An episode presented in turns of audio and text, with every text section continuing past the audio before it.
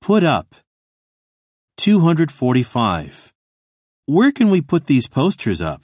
Maybe over there so that every student can see them when they come in. 246. I bought a beautiful painting today. Why don't you put it up on the wall? 247. Put your hand up if you know the answer. Can I say it? 248. Did she miss the last train last night? Yeah, she did, so I put her up for the night.